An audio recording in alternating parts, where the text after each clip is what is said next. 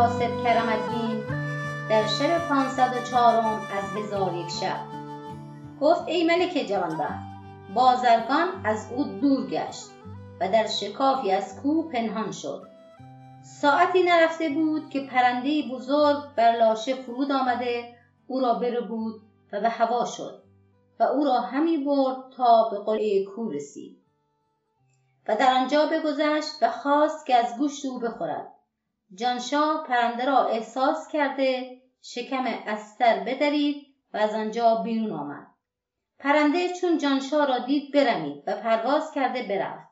آنگاه جانشاه بر پا خواسته به چپ و راست خود نگاه کرد و کسی در آنجا ندید. مگر کسانی که مرده و از اثر آفتاب خشکیده بودند.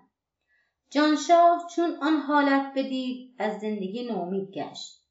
آنگاه نظری بر پای کو انداخت. بازرگان را دید که در پای کو ایستاده به سوی جانشاه نگران است.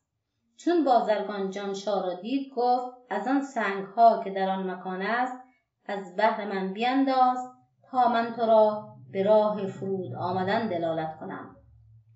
جانشاه از آن سنگ ها دویست سنگ بینداخت و آن سنگ ها یاقوت و زبرجد و گوهرهای گران قیمت بودند پس از آن جانشاه به بازرگان گفت راه به من بنمای تا من بار دیگر سنگ از برای تو بیندازم.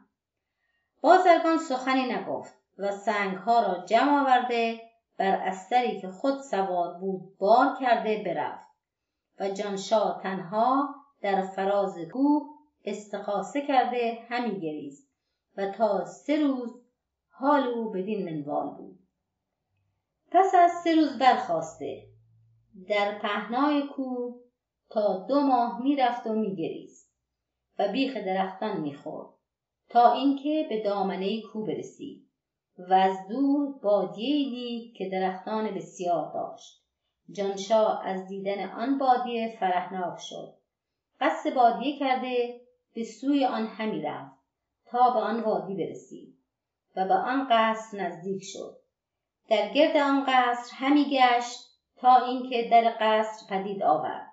در آنجا شیخی دید نیکورو که جبین او چون ستاره می درخشید و آن شیخ عصایی از یاقوت در دست داشت و بر در قصر ایستاده بود. جانشاه به سوی شیخ رفته به او نزدیک شد. او را سلام داد. شیخ رد سلام کرده جانشاه را جواز نشستن داد. جانشاه بر در قصر بنشست. آنگاه شیخ از او سوال کرد که از کجا بدین سرزمین آمدی که هرگز آدمی زاد بدین سرزمین پای ننهاده و به کجا خواهی رفت؟ جانشاه چون سخن شیخ بشنید از بسیاری رنج که برده بود گریان شد و از قایت گریستن گلوگیر گشت.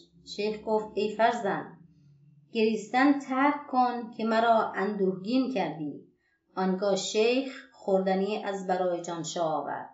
او خوردنی بخورد و حمد خدای تعالی به جا آورد.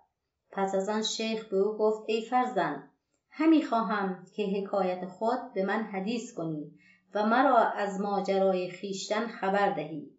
جانشاه تمامت ماجرای خیش از برای شیخ بیان کرد.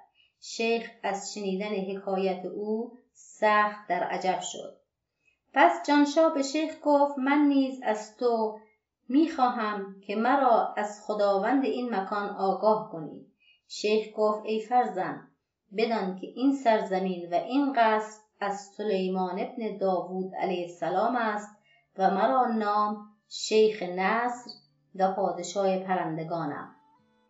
بدان که سلیمان علیه السلام مرا بدین قصر گماشته است.